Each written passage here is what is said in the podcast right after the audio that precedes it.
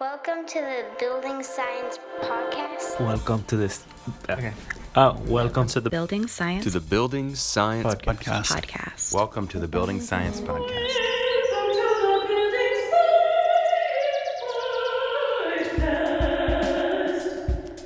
Bringing the human factor to architecture and design. Brought to you by Positive Energy in Austin, Texas.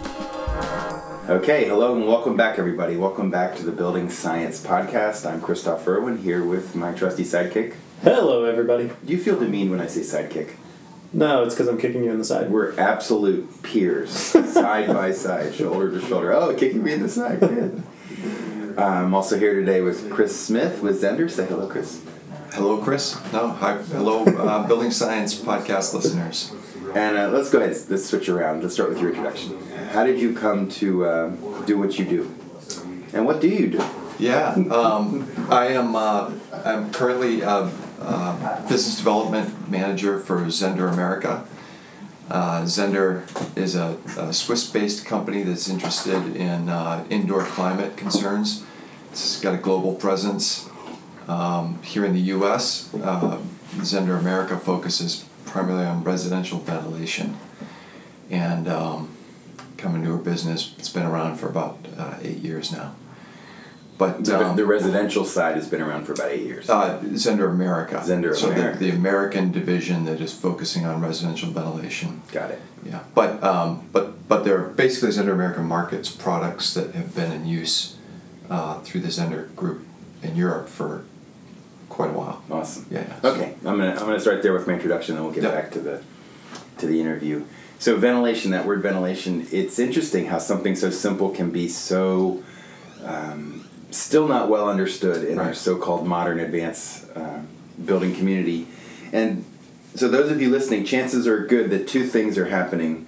Uh, one is that you're breathing, and two is that you're in air somewhere. Even if the air is coming out, I guess, out of a scuba tank, you're still breathing, and that air came from somewhere. But it's so common that we breathe and that we are immersed in air that we lose track of it. To say that air is just, oh, it's just oxygen and nitrogen and some trace gases, that's like saying water is just hydrogen and oxygen, right? There's this, there's this oversimplification of the fact that breathing clean air uh, is important, such that we almost don't pay attention to it. Very much like breathing clean water, right? So I used to... Um, or drinking. Or drinking, better. excuse me. I, we don't breathe clean water. Maybe you could edit that. um, so I used to work at a marina. I was a mechanic on boat engines. And my God, the water in the corner of the dock on a hot summer day, that was not foul, clean water. And so... But it's mostly hydrogen and oxygen. But it is yeah, mostly, yeah. exactly. So it's, it's, you know, if it were air, right? Unfortunately, a lot of the pollutants we're exposed to in air and indoor environments, the particles and the gases, our bodies and our, our neocortices don't detect them. They don't say, warning, this is not good air to breathe. And what would you do anyway? Um... So yeah, that's uh, maybe a roundabout way of just trying to underscore this this very basic and yet profound importance of breathing clean air when we're inside. Yeah.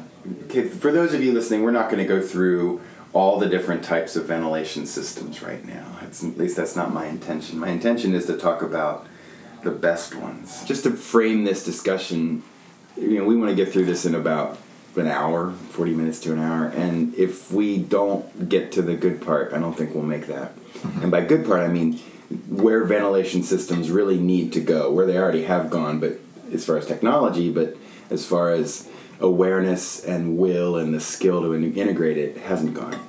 So just for completeness, there are exhaust-only ventilation systems. They are very commonly done. There are supply-only ventilation systems. They are very commonly done. And then there are appropriate ventilation systems, which are balanced, mixed, and here's the big word, tempered. Could I get turn to you, Chris? Could you describe tempered? I, I think tempered is a is a good way. Um, so uh, all all three of those basic types of ventilation systems that you just mentioned um, have the effect of moving air, changing indoor air with outdoor air. Mm-hmm. For much of the year and almost every climate, the outdoor air may not be exactly what you want to live in. Mm-hmm. as you exchange that air, ideally what you want to be able to do is probably filter it.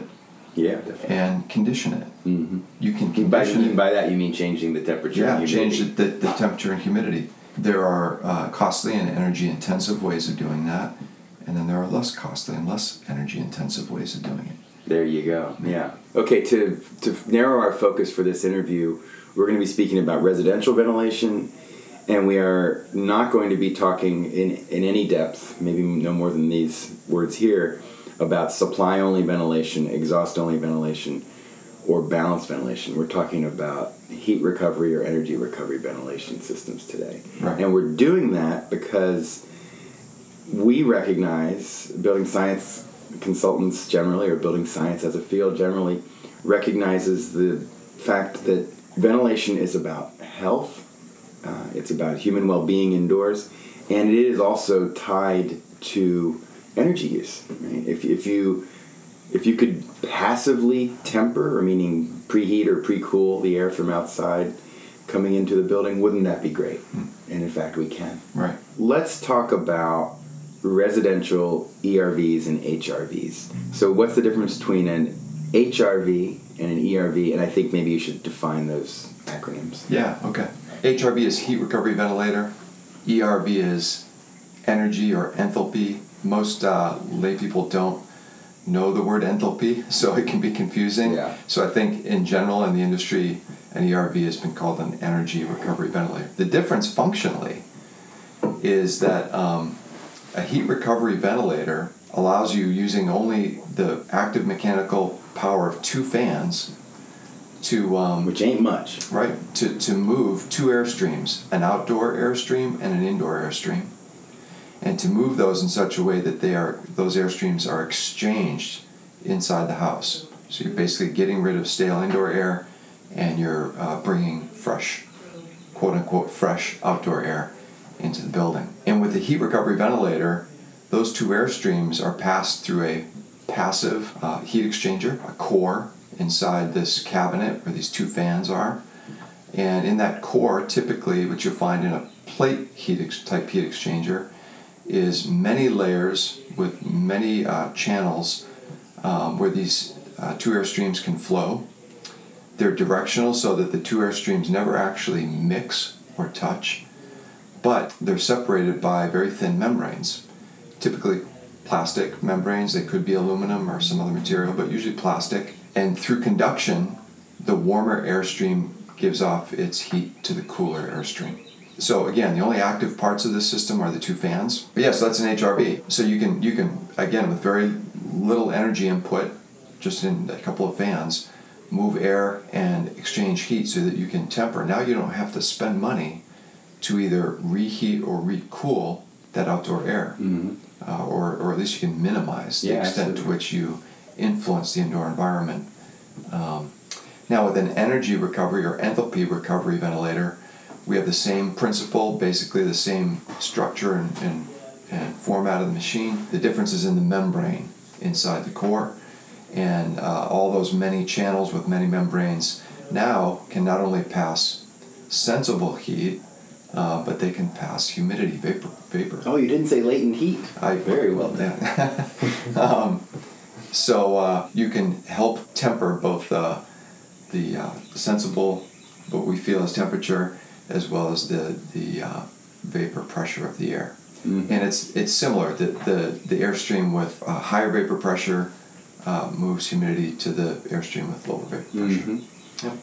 And so it's interesting, this this simple act of changing the incoming temperature, let's just stay with temperature, it could have probably derailed what, what has been a ten-year delay or so in here in Austin, Texas, getting ventilation into buildings generally, and especially Uh, homes. And what I mean by that is, about ten years ago, we were really making great strides with energy code, right? It was two thousand nine, and the whole world was just gaga about reducing operational energy of homes and buildings. And kind of like a, a casualty left on the side of that situation was health. Yeah. And was, was ventilation air. And I can remember really heated arguments um, with architects and builders about, what the heck, you know, we're We're going to all this trouble to make an airtight building, and then we punch holes in it and bring ventilation air in. That's going to use so much energy. That's just crazy. If you used an E R V in our climate, instead of bringing in, I'll just stay with the heat part, instead of bringing in one hundred degree air, you simply uh, temper it, I mean, do this heat exchange mm-hmm. that you talked about, and you're getting seventy-eight degree air, seventy-six mm-hmm. degree air inside, depending on what the inside condition sure. is. So that would have like quelled a lot of it. But there was also this implicit, oh, any ventilation system that, that we're going to deem acceptable as an industry can't add cost or complexity. Right. And so that was the problem. That's why we ended up with these air cyclers, and they're still used today. Mm-hmm. I mean, it's, you know, that I, I jokingly refer to that's ventilation based on fiction, because you put a six-inch duct, fifteen minutes an hour. You want, let's say, fifty C F M continuously should be two hundred C F M mm-hmm. for fifteen minutes yeah, an hour. Right. And I uh, hope I didn't just lose you listeners, but basically fifteen minutes an hour is a quarter of an hour. If I need fifty, I need to multiply that times four to get the full hour. Yeah. So fifty times four is two hundred. And then you have this six-inch duct, right? So, excuse me, how am I getting two hundred C F M right. through my six-inch duct, right? And it's twisting and turning. And so, yeah, tempering ventilation air, this this tempering process that you described, it's simply you've got this dry, cool air mass. Why don't, in humid, and I'm, I'm biasing toward hot, humid. Yeah, right. Um, why don't I use that dry, cool air mass to, to temper passively just using fans, the incoming airstream? And then in a cold climate, you've got some serious cold air outside. There will be a definite yeah. comfort issue. Yeah. Uh, if you don't temper it. Right. Yeah. Yeah.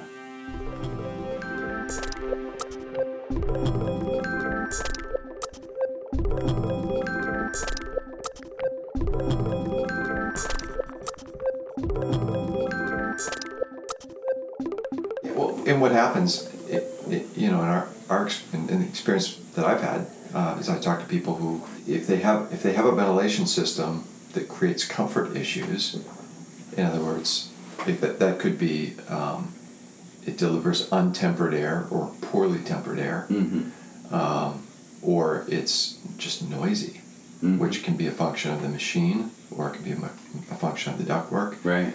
But either of those things will cause people to just shut these things down mm-hmm. if they're if they're not educated about its purpose and about how vital it is to their well-being. So um, so there's, you know, even if you do go through the effort of, of doing some of these things and it's done poorly, yeah, um, then people are just shutting them down anyway. Yeah. Brett yeah. Singer talked about that, yeah. finding that. Yeah. And unfortunately, when you shut them down, it's not like a red light goes on on your body's breathing dashboard saying, you know, you're breathing carbon monoxide now, carbon dioxide, phthalates, plastic, you know, all, yeah.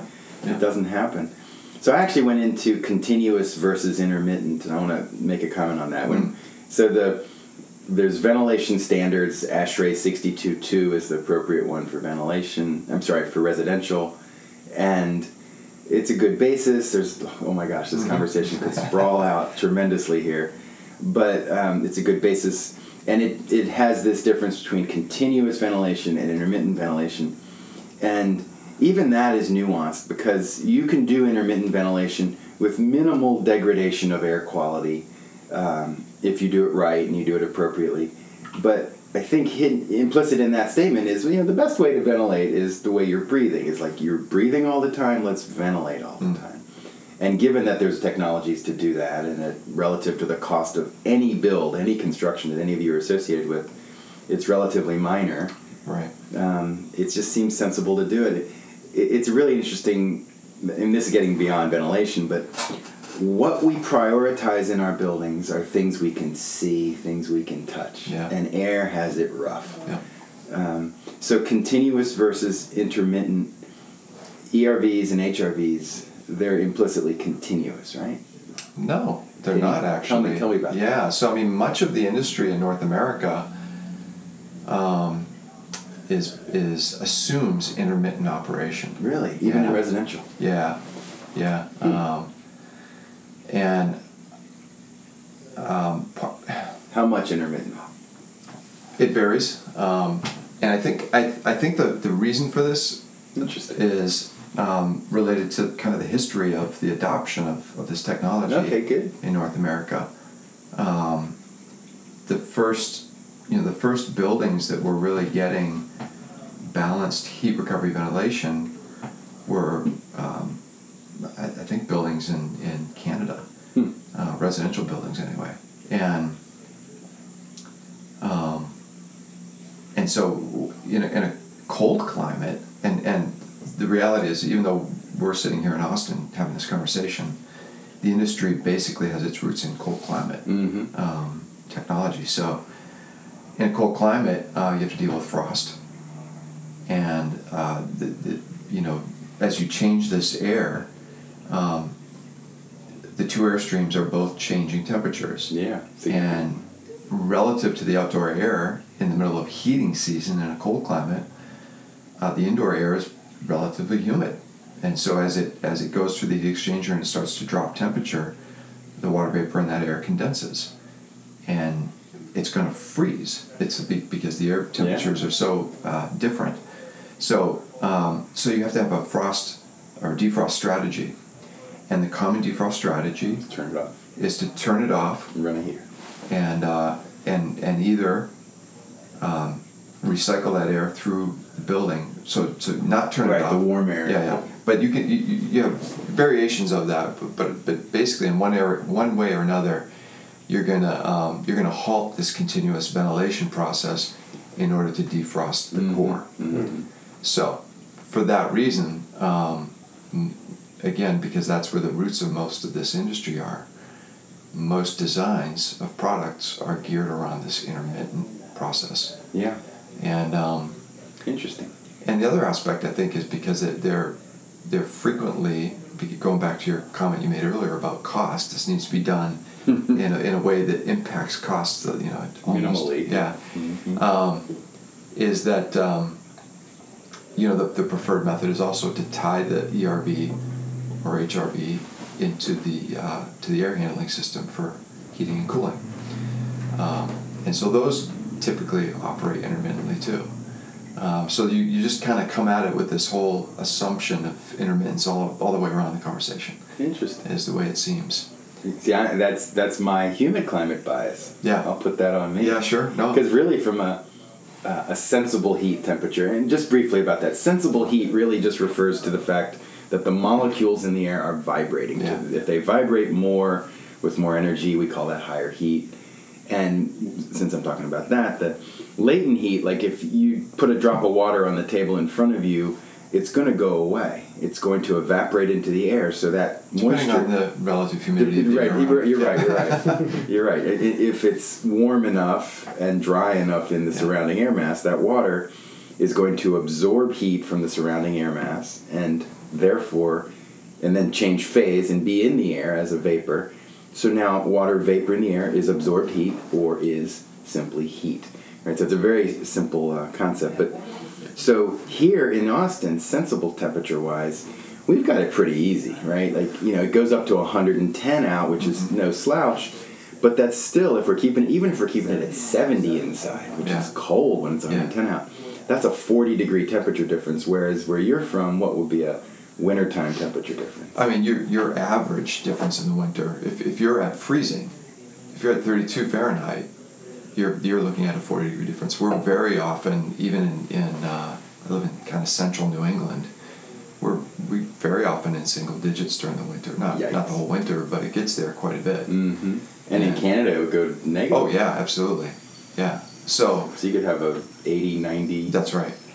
Yep. Degree temperature. That's right. Yeah. Yeah. So the, that delta T um, really impacts, again, if you're thinking about changing outdoor air with indoor air, it really impacts both, not just the energy consumption, but it impacts comfort too. Yeah. Mm-hmm. And comfort drives behavior. So, you know, how people choose to use the systems will depend on how it feels.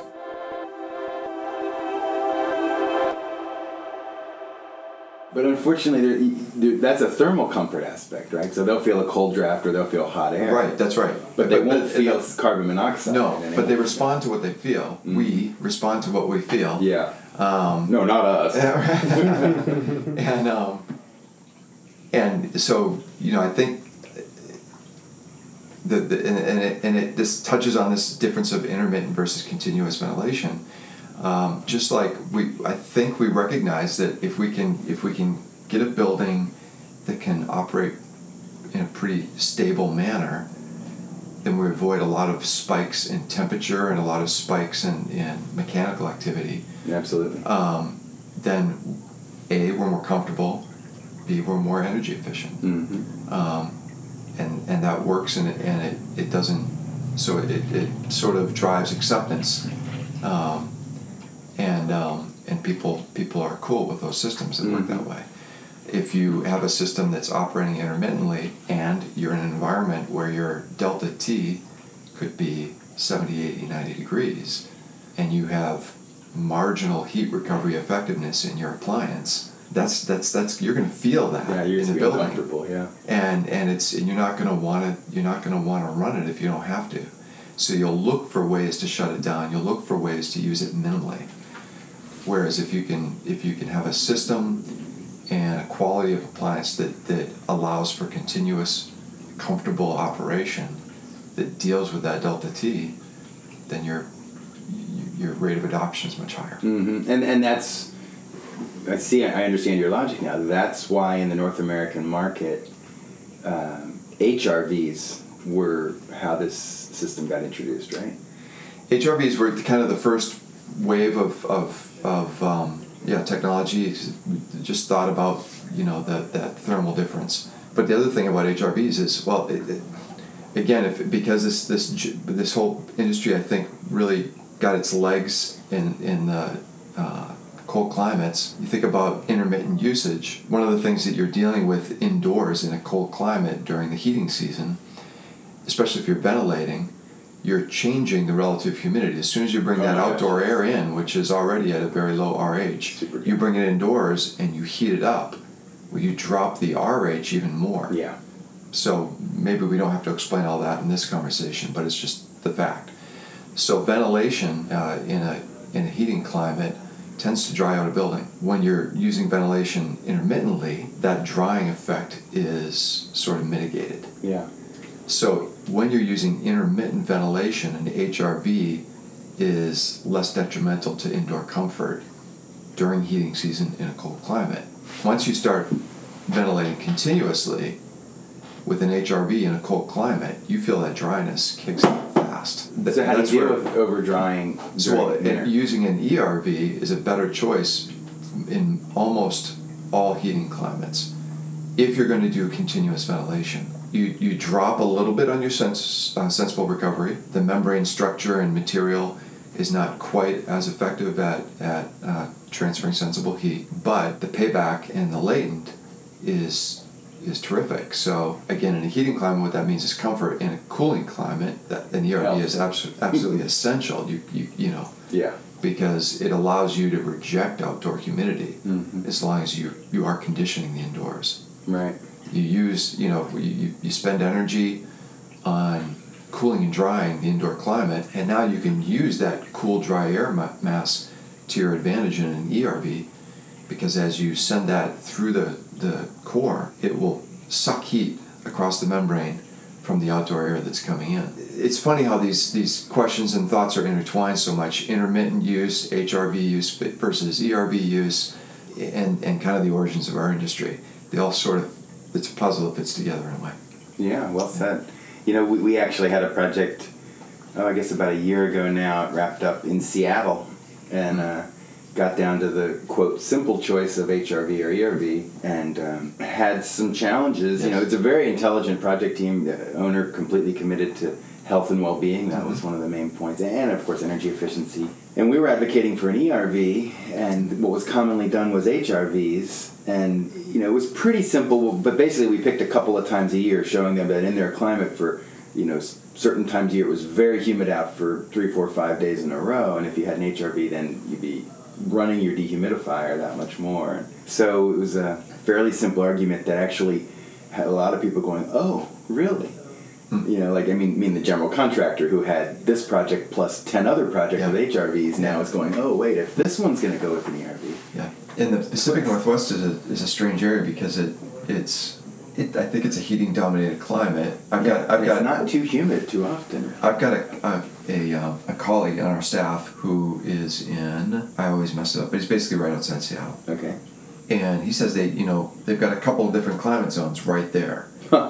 And the choice between, for him, the choice between H R V and E R V really comes down to whether you're in that marine climate or you're just off of that. Mm-hmm. And it can be, the, the effect can be dramatic. Mm-hmm. So that's an area. And then the, and then there's, I, I've got another colleague uh, in our company who's, who's uh, based in California. And California is a place where there's like sixteen different yeah. uh, climate zones or, or microclimate zones or whatever you say it, right right in that one state. You know, that those choices can get difficult, but for most of us around the country, the choices are pretty clear. Mm-hmm. In the Northeast, with the, with the caveat that we're typically talking about continuous ventilation, we call for E R Vs almost all the time. And the, the, only, the only time there that we wouldn't is when the... Uh, the occupancy is going to be high for the space. So if you're in a, a multifamily building that might, maybe it's maybe it's a low mod housing project, and you know for the square footage you're going. What's to that have, mean low mod? Uh, low to moderate income. So okay. so it's typically it. you know um, a subsidized housing project with public funding, and the, you know the design footprints of the of the apartments are smaller. Um, occupancy is usually a little bit higher than average in those settings. You know our, our logic of using an E R V to maintain some comfortable indoor humidity during the heating season kind of goes out the window, because there's just it's a smaller space, there's more people in there, and the moisture that gets generated in those buildings is much higher, so you're looking to evacuate that moisture, you use the H R V. Mm-hmm. So there's a few caveats, but but by and large, for a lot of the country now, even in, in even Canada, if we're talking about continuous ventilation, we're we're thinking E R Vs almost all the time. So hot and dry might be a place where an H R V. Yeah, right. That's right. That's right.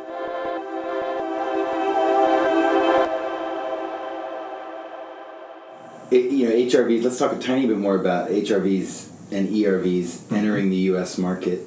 Um, I don't want to make this a quiz or anything, but where are we in that? I mean, how do we know what yeah. percentage of new builds get an H R V or an E R V?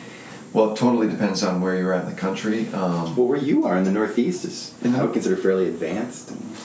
Yeah, um, that's interesting. Um, well, down here, very, very few. Sure, sure. I mean, we're putting them in our well, designs. Yeah, and I'd say I'd say it's very few up north as well. So it's, I mean, the code is starting to drive it a bit more, but code officials are people that, just like the rest of us, that need to come up to speed. They're people that, you know. Code officials are people. Uh, they they're you know they're trying to they're trying to they're trying to learn things. I'd say in the Northeast, uh, adoption is still fairly slow. There are places in the U S I see, um, like the state of Minnesota, I think has a code now that is pretty much requires an H R V or E R V in every new build residentially. There might be other pockets in the in the uh, upper Midwest that are like that. Uh, and certainly Canada, you know, there's a lot of provinces in Canada where where H R Vs or E R Vs are mandated.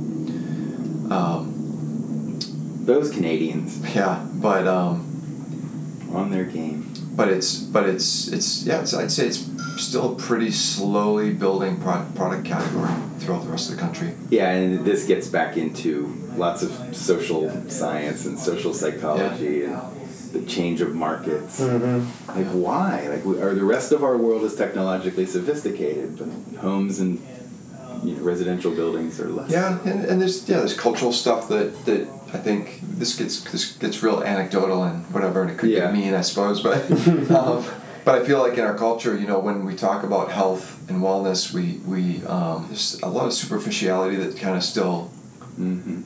Healthcare drives the way that people think about that. Care. Yeah, yeah, exactly. Yeah, so yeah, so what does the healthcare system look like? How do people think about health? And then how do we perceive people that are well? A lot of that can be driven by uh, aesthetics. Mm-hmm. So so yeah, the, the point that you that you began with, which is that we don't see, smell, taste most of the indoor air quality issues that affect our health and well-being. We're unaware of. Mm-hmm. Um, Out of sight, out of mind. Yeah, so. you, you could almost argue, Chris, that it's it's not even psychological. It's like mammalian, because we're mammals, yeah. right? We, if if we had evolved to sense P M two point five, and if we had evolved yeah. to sense carbon monoxide, but there was no need to. Yeah. Um, so we didn't, and then in a relative recent past, we moved to this place called indoors. right. Right. yep. There's um, and I wish I I I have told. Um, people at work that I wish, wish, wish that we had produced this video. Maybe you guys have seen it, that um, from uh, Velux Skylights put this video together. Oh, yeah, the chamber. Yeah. Oh, incredible. Um, the indoor generation. And a terrific presentation. Yeah, we'll link to that. Mm-hmm. Yeah. And to Velux's credit, you know, th- they didn't they didn't push skylights a whole lot in that in that video that they made. They just really called public attention to this issue. We take indoors for granted. You know what, what it means for us. We not we don't think about. Yeah, and, um, and we live in a fishbowl of yeah. our own making, and yeah. we don't currently clean the water. Right, and we are pooping in it in some ways. Yeah, you know, and you know, in it. geopolitical issues and and and um, climate issues and resource issues, all those things have kind of converged in, in recent decades to say, well, we need to make our houses tighter. We need to insulate them better and, and control. You know, don't make them less leaky, and that's not a bad thing. Um, for energy, for operational energy. Yeah, right, and and and even for our health, as long as we can control the air that's quality true. and airflow in and out. Mm-hmm. I liken it to human biology. You know, if, if if when a baby comes out of the mother's womb, that first thing everybody's looking for is for them to open their mouth and to take their first breath. And it's and it's a cool thing, and yet it indicates that there's a there's a very controlled way that we breathe, and that those passageways are have, have very distinct purposes. Their their structures and makeup and everything are are completely geared to the function. Um, you wouldn't take a baby out. This of This is from a man who has six kids. Yeah, yeah, right. I, I, I yeah. You got to watch this. Six. I'm staying here in Austin with my oldest son who lives here. And I caught him from the womb, yeah. And he started but, breathing. He did. But you wouldn't take a baby out and just randomly start puncturing its chest with an ice pick in order to say, oh, right. It needs to breathe, it needs to breathe. Um, no, there's a way, there's a controlled way that we breathe. It's by design. You're so, talking about a building with... with and yeah, and so, yeah, build, so why, you know, the, the idea that we expect buildings to breathe through random leaks. Yeah. Meanwhile, we're we're systematically... developing our industry to, to eliminate those leaks. We have to have a more controlled, yeah, deliberate yeah. way of, yeah. of... We here have been talking about the air distribution systems generally as being the lungs of the building. Yep. And in fact, this one is, is you know, E R Vs and H R Vs are truly the lungs yep. of the building. I mean, this is the, the breathing end of it, because the, the other lungs of the building are delivering temperature change mm-hmm. for comfort. But this is...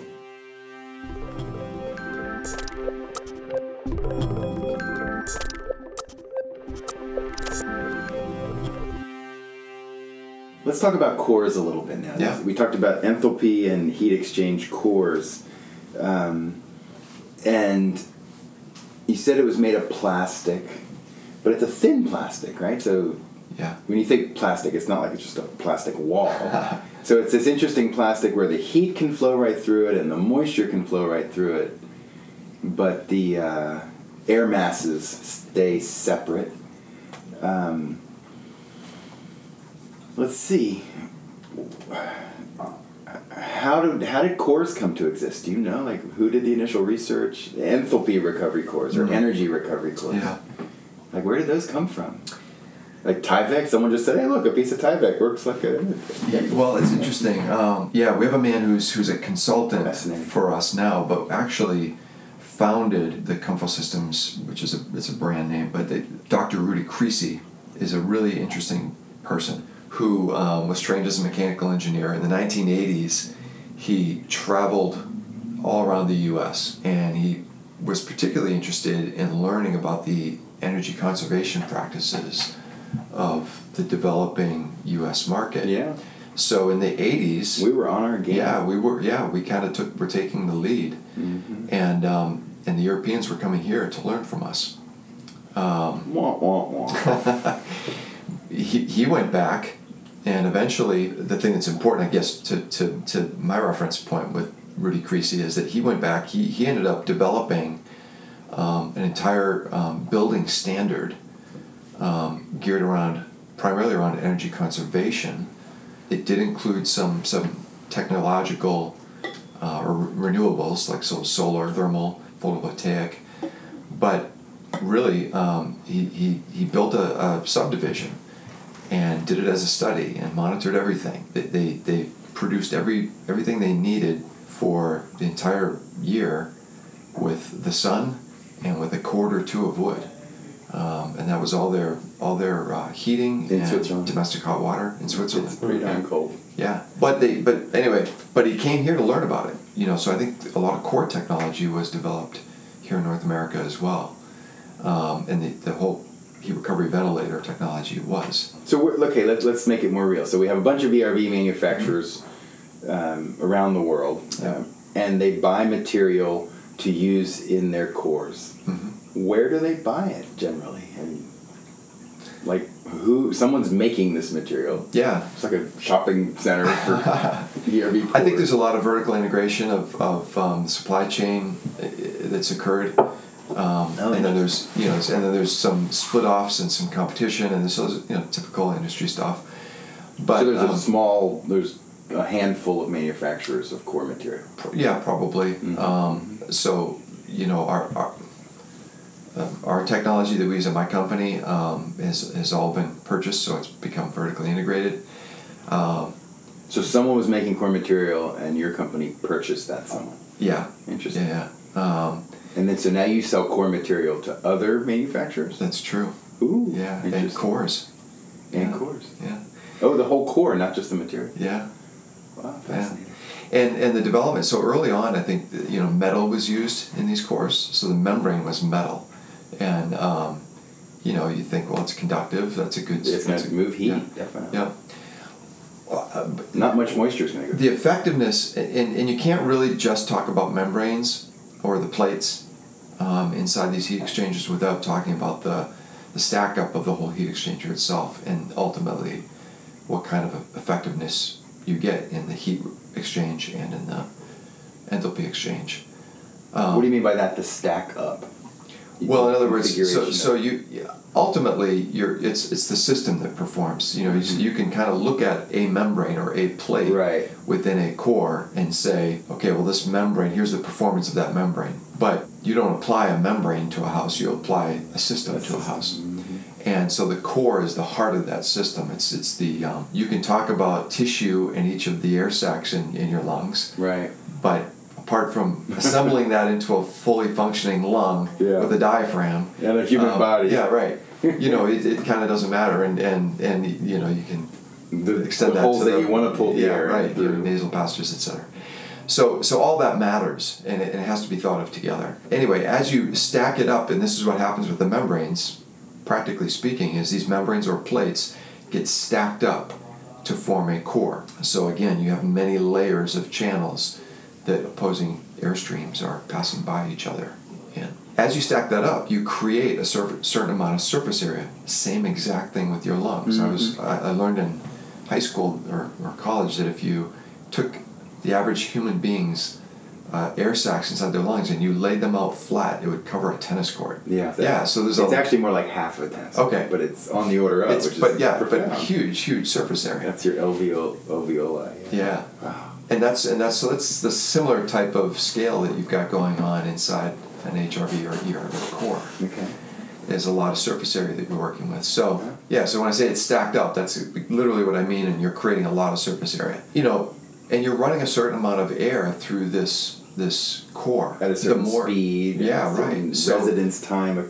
Yeah, so you so you get into talking about rates. Mm. How much air is passing across how much surface area in what period of time. That has a lot to do with how effective this core is at transferring heat and humidity. Which will then impact the size of the device. Exactly. Like the exactly. size of the fan. Yep.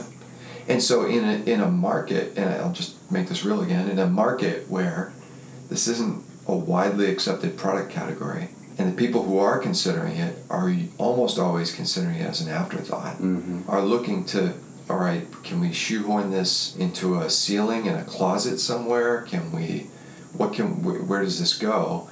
We haven't, we haven't previously envisioned a space for this. So the, the you know, the pressure is on to minimize the size of this thing. Yeah, and which to, means to make the core uh, yeah, badass, yeah, functional. Yeah, but the reality is, and this gets back to the materials. You had to ask me originally about materials. Um, Once you get down to the level where you're stacking that many layers together and you're trying to compress all this, the the conductive advantage of metal versus plastic uh. begins to lose ground. And so you, there's a couple of factors. One is that you have an air film on every surface, mm-hmm. so you're pushing air through these channels, but there's an air film next to the membrane itself that really isn't moving very much. Right. Once you get to these thin layers, the air film ends up having, you know, more impact on the, the conductive quality of the membrane than the membrane material itself does. So now you get into a manufacturing question. What's easier to manufacture? And the plastic membrane, once it gets that thin, it's easier to manufacture the plastic membrane with the channels, create ripples like a like a Lay's potato chip hmm. that has lots of surface area on it. And so plastic just becomes the favorite. Fascinating. I hadn't thought of it from a manufacturing standpoint. Yeah. yeah. Are there still metal core E R Vs? There probably are. I, I, every now and then I, I see something maybe at a trade show or... Maybe um, more commercial. Even Maybe there. Even in the residential realm. So again, you know, this in an immature market, cost is a huge driver. So there's the pressures on throughout the industry to sell things cheaply. And, and so you got to make them cheaply. Yeah. And um, so there's people that use old technology that they can acquire cheaply. There's all kinds of things like that that impact the design of some of these machines. Mm-hmm. Okay, but you, you made a really logical segue into talking about the systems. So once once you transition to a, a, a material that you want to be able to move moisture across as well as sensible heat, then you need a different material. And, you know, the, where exactly that first E R V me- membrane material came from, I can't say. I know that in our company, the material that we used, the man that first developed this membrane wasn't He wasn't in the ventilation business. Hmm. He was in uh, some other um, manufacturing process business where, you know, you were interested in, in moving moisture. And so um, that's how that got developed. And then they he discovered the application of this material. He realized, you know, I don't know how he came across the information, but he realized that it was actually formed better than any other E R V membrane material currently on the market. And so he made his pitch and started selling, building E R V cores. Is is that where Zehnder came from? No, it's not where Zehnder came from, but Zehnder... Um, bought that company. Zehnder started buying the membranes from that company and using them in their facility to, to build up their, their cores, and then eventually acquired the company that was developing the membranes and kind of merged those two branches together to form one company. All that, right. And so, yeah, Core... is is That's the name, name of the company. company. Huh. Yep, and it's it's an acronym for something which I can't recall. Oh, really? But um, but Core is the is the new company as of a year or two, it's probably two years ago now, and it was a merger of D Point in Canada, in Vancouver, uh, and Powell in uh, in Germany, and Zehnder had acquired both of those companies, been operating them for a while, and then combined them to form this team. Core. That's fascinating. And so Core is, is now selling products to a lot of manufacturers within the, the industry. And I could see, I mean, we're not going to go down this road, but I could see that if, if Miguel, you're Core and you're developing a range of technologies, but you're owned by one manufacturer, you're not going to sell your best ones to your competition. It seems like I'm going to keep the best technology. Right. All right, so you have this core, enthalpy, heat exchange core. And, you know, let's just, real quick, so enthalpy is heat. If you had no moisture, enthalpy is just late, is just sensible heat, right? right. So enthalpy, but, you know, I'm a physicist, so I like, okay. I, I think, why would we use another word? Yeah, enthalpy okay. is so perfectly Perfect. appropriate yeah. for this. It's sufficient. Yeah, it's sufficient. Yeah, necessary and sufficient. So um, you have this core, and now you need to bring air in from outside, pass it through the core, and send it mm-hmm. to the inside. And you need to bring air out from inside, pass it through the core, and send it outside. Fans move those air streams. Where is the industry at with fans right now? What kind of fans are being used? Most manufacturers who are trying to advance their business are moving to E C M motors, uh, electrically commutated motors, uh, or electronically commutated motors, and they're they're basically, you know, they provide, they're both very efficient in their operation, low watt draw, and they're highly controllable. Mm. I can't imagine anyone's using P S C motors, so permanent split capacitor motors. Yeah, you're you're uh, yeah, I'm not a commercial maybe. mechanical designer, so I guess I don't yeah. know much about that, but yeah, it's not that. So so now you have you have the fan. You have this heat exchange core. I know that there's a difference between cross flow and counter flow. Yeah, that's right. Um, most cores, as I would understand, have some combination of both cross and counter flow today. Um, I think so. cross-flow was pretty much the standard for a long time. Mm-hmm. Like um, air moving at ninety degree angles. Yeah, if you see, if you if you know if you if you do a uh, internet search of, of H R V and you look at the images, you almost always see this square tilted at forty-five degrees, so it looks like a diamond shape. We'll, we'll put a picture of this in the show. Yeah, and that's you know there's um, and basically that that functionally that's what you have. You have four faces to this core. Two opposite faces are for the outdoor airstream, so it's entering on one side, it's passing through the core, and exiting on the other. So on the first side, it's technically called outdoor air. After it passes through the core and it's exiting the core, it's now called supply air. Supply air. Yep, is it's heading into the house mm-hmm. to, to ventilate the house. It's supplying the house. Yep. So outdoor air becomes supply air. And the other direction, crossways, mm-hmm. flow through that core. You have extract air. We typically call it exhaust because that's just we just kind of lump that together, but it's more accurate to call it extract air. Some people call it return air, but it's air that's being extracted from the house and from specific locations, ideally. But we'll, we'll get that's right. Yeah, yeah, and it's passing through the core, and after it passes through the core, then we technically call it exhaust air because it's it's going to be directed outside the house through mm. exhaust duct. Okay. So, so outdoor air, supply air, extract air becomes an exhaust air. And I, so, I, I confess I call it return air, E R V return. Yeah, and I do I do a lot of times too.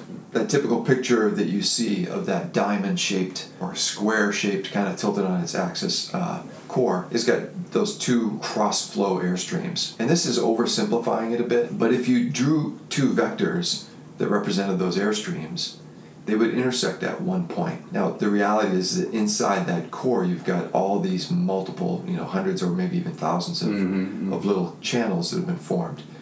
So as they pass by each other, they're passing by each other at many little points. But if you just take two channels, mm-hmm. they're passing by each other at one point yeah. of intersection. So that's cross-flow. That's cross-flow. And so you have at that... That's like an intersection in a road. Yeah.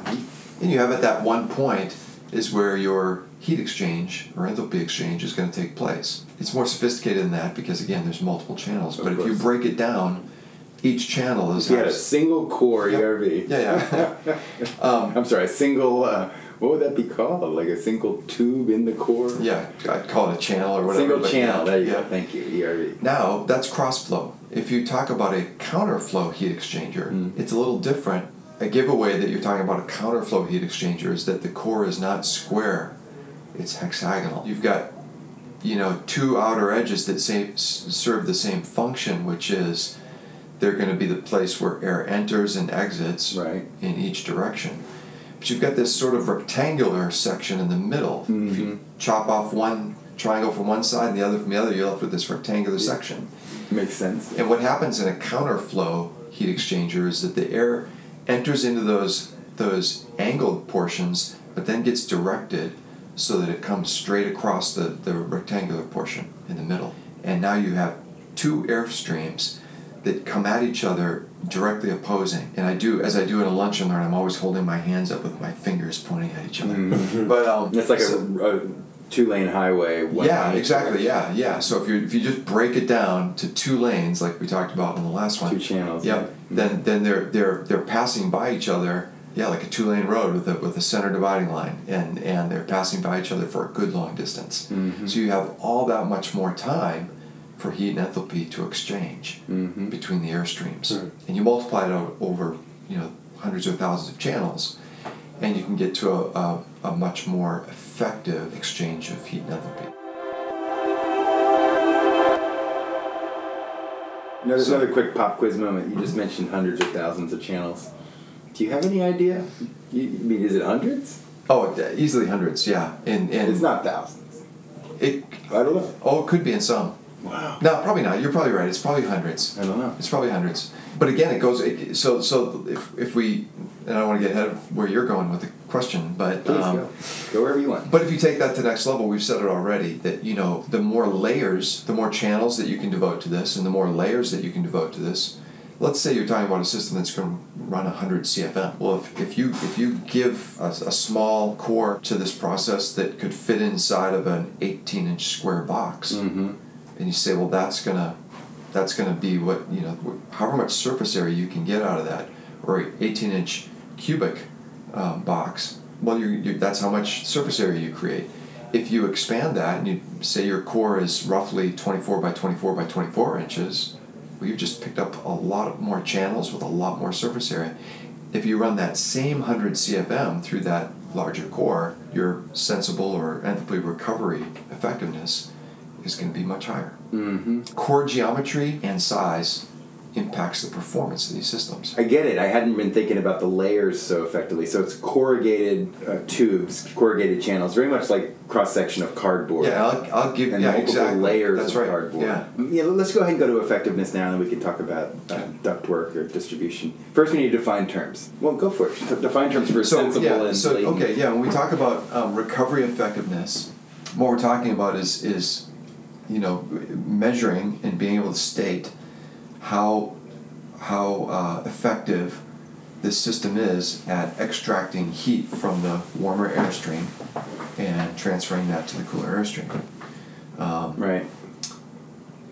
So we talk about... Um, so it's like a grade on a test. You yeah. Can, you can get one hundred percent. Yeah, yeah. And the percentage, when we talk about... Uh, let's let's just, for starters, talk about S R E, Sensible Recovery Effectiveness, graded as a percentage.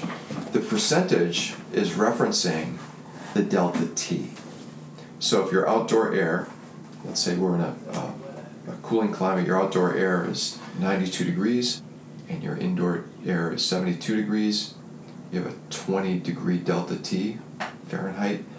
If you have a ninety percent sensible recovery effectiveness, then you're talking about being able, using this system, to recover ninety percent of the heat from the outdoor airstream and transfer that to the indoor. ninety percent of the delta of the of the temperature difference. That's amazing. Does it translate down to eighteen degrees? ninety percent of twenty? Exactly. So if if um, if if that's our example, and we have a twenty degree delta T, and we have a ninety percent sensible recovery effectiveness, then we're going to be we're going to be moving eighteen degrees. And so now, let's say we start, we start out with a ninety-two degree outdoor air temperature. It goes through the core. It goes from being outdoor air to becoming supply air, and as supply air, with with a ninety percent uh, effective uh, recovery, it now becomes ninety-two minus eighteen, so it's going to be seventy-four degrees. That's amazing. You can see why I said it would have quelled that initial uh, yeah. fervor here. Like, no, you can't bring yeah, all this ventilation sure. here. It's like, no, no, what if it's seventy-four degrees? Yeah. But now, can it, these things be ninety percent effective? Uh, we'll talk, let's talk about that in a minute. Okay, go. Um, Lead the, me to it. Yeah, the, and the flip side, so where does that eighteen degrees go? Well, it, it it it it attaches itself to the extract air and becomes part of the exhaust airstream. Yeah. So your extract air went from seventy-two degrees, picked up eighteen degrees, and, and got extracted as ninety degrees. With an E R V, you have not only the heat uh, transferring, but you also have humidity transferring. So typically, I'll state numbers that I'm familiar with with our products, and I think it's a fairly decent representation, probably, of a decent uh, enthalpy recovery membrane. We talk about in terms of roughly two-thirds of the delta in humidity, and we're talking about absolute humidity. So, so grains. Yeah, you got to break out your psychrometric chart in order to really get at what that feels like and what it's going to mean. And so you would it, use dew point or grains for that. I, I mean, people usually use the grains. Applications that we look at are usually just going to break it down and, and do the math for you, and it's going to turn into R H. So nah. discussion about it, you know, gets represented as R H because that's what's meaningful to people usually, at least to lay people. Which is another shame, but yeah, well, hang our hat. um, and I'll confess that, that I, I'm not a physicist or a, or a mechanical engineer, so I'm shifting in my own brain about how to how to think about dew point. So you asked about, you know, what, what where's the industry at in terms of effectiveness? Well, I said earlier that, that the the membrane material and configuration that makes enthalpy exchange possible, that allows you to pass humidity, mm-hmm. um, means a bit of a compromise on the sensible recovery. So, whereas a really good, a really good S R E in an H R V that's only dealing with sensible is, you know, the ninety percent range. Woohoo! Caveat: the, this changes with fan speed. Mm, of course. Because and entering condi- yeah, how, conditions how much, and leaving conditions. Yeah, Sure, but but how much air are you pushing through this in a minute? Um, if you're pushing a lot of air through it in a minute, all these numbers drop. Mm. The, these these recovery rates drop because you're not giving it the same amount of time to exchange energy. Well, this gets back to the intermittent versus continuous. If you did it continuously, right. you could have lower flow That's rates. That's right, exactly. Lower flow rates, overall, you know, it's more effective. If it's more effective, it's more comfortable. Mm-hmm. Um, so, yeah, there's... All right, so see, you get back to my point that yeah. why not do continuous? Yeah. I mean, in uh, the, especially if you don't have to worry about defrost. I'm with you. Talk about. I'm with you.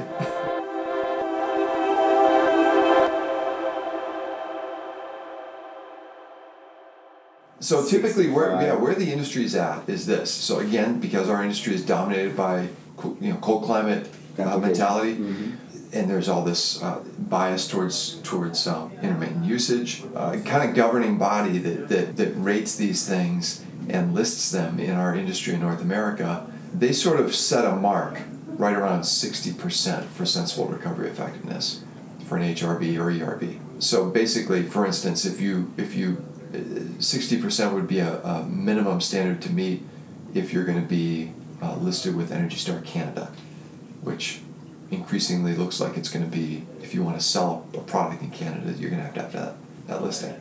So sixty percent recovery effectiveness, S R E, is um, it's kind of a low threshold. It's not, that's not, in the industry today, that's not that difficult. Better machines are, you know, like the, the, the standard is you know probably somewhere in the maybe seventy to seventy-five percent.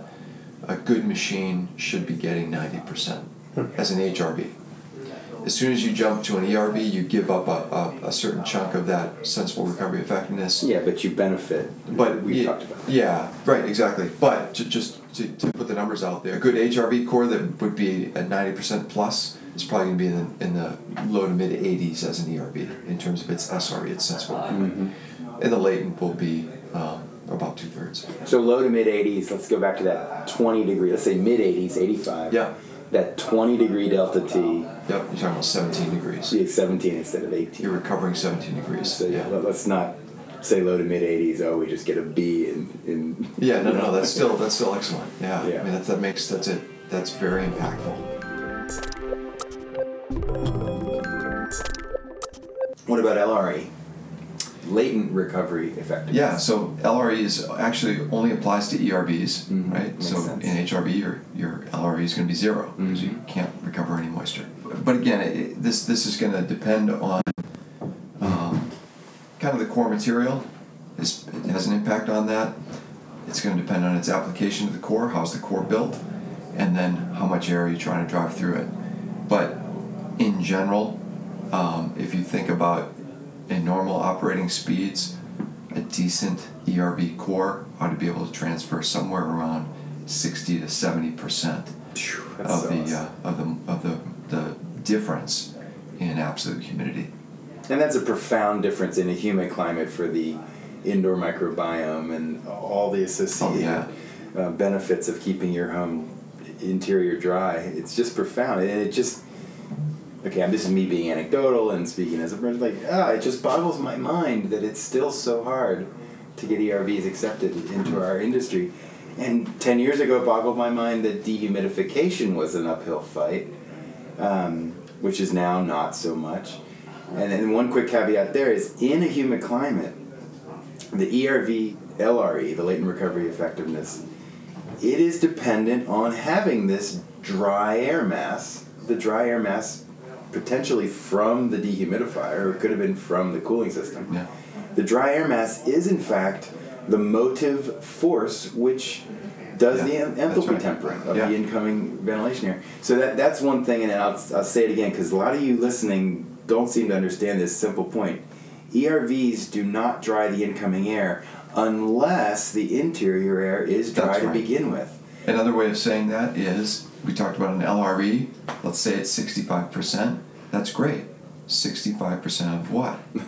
sixty-five percent of the delta in humidity. That's a great way to So if the indoor humidity yeah. has risen to a point where there's very little difference between indoors and outdoors, the E R V can't work against that. Yeah, yeah. We have seventy degree dew points outdoors commonly. I mean, lows, low to mid, very, very commonly. And I definitely measure uh, upper sixties. In a lot of homes where humidity is not controlled well. You want it in the low to mid fifties in dew point interior. So if you have sixty-eight degree dew point inside and seventy-two degree dew point outside, and you have seventy-five percent effectiveness of four deg- degrees of dew point, yeah. now I have three degrees dew point yeah. difference, so I take my seventy-two down to sixty-nine. Yeah, yeah, that's a better way to say it, in fact. So if if you're if you're conceiving of a mechanical system for a building that is going to have ventilation, and it's going oh, to you have, mean it's going to have people in it? Uh, oh yeah, right. Yeah, it's going to have people in it. So, it so there's going to be mechanical ventilation, and and it's going to be conditioned. So we're going to make it comfortable, and we're going to make it livable, mm-hmm. healthy. If you can conceive of these systems working together, they they help each other. So a a, a good E R V lessens the load that an active dehumidifier has to do or, mm. or address. Um, Absolutely and, right. And given that you're ventilating. Yep. Given that you're ventilating, because the ventilation air, and this and this has to be acknowledged that in a climate like like uh, Texas, you know, you your ventilation air is going to be your biggest source of latent load inside that house. Mm-hmm. Absolutely. Um, Refer to Lou Harriman's work, ASHRAE Guide to Humid Climates. Um, yeah. So yeah, a, a, a good E R V is going to make a dehumidifier have to work less, mm-hmm. and a good dehumidifier is going to also make the E R V more effective right. at, at doing uh, passive latent transfer. So, right, right. Yeah, this is... It's fascinating. So I'm getting a little signal from Miguel. This is we're going to be wrapping this part right. one up, and we're going to keep going because there's definitely more topics here. But uh, for those of you listening, this is the end of part one. And who knew that the V in H V A C could go so deep and so wide? I mean, there's so much to talk about. Who knew the V existed? yeah, yeah, yeah. H V A C without the V is. Uh, thank you very much. You're welcome. Thank you.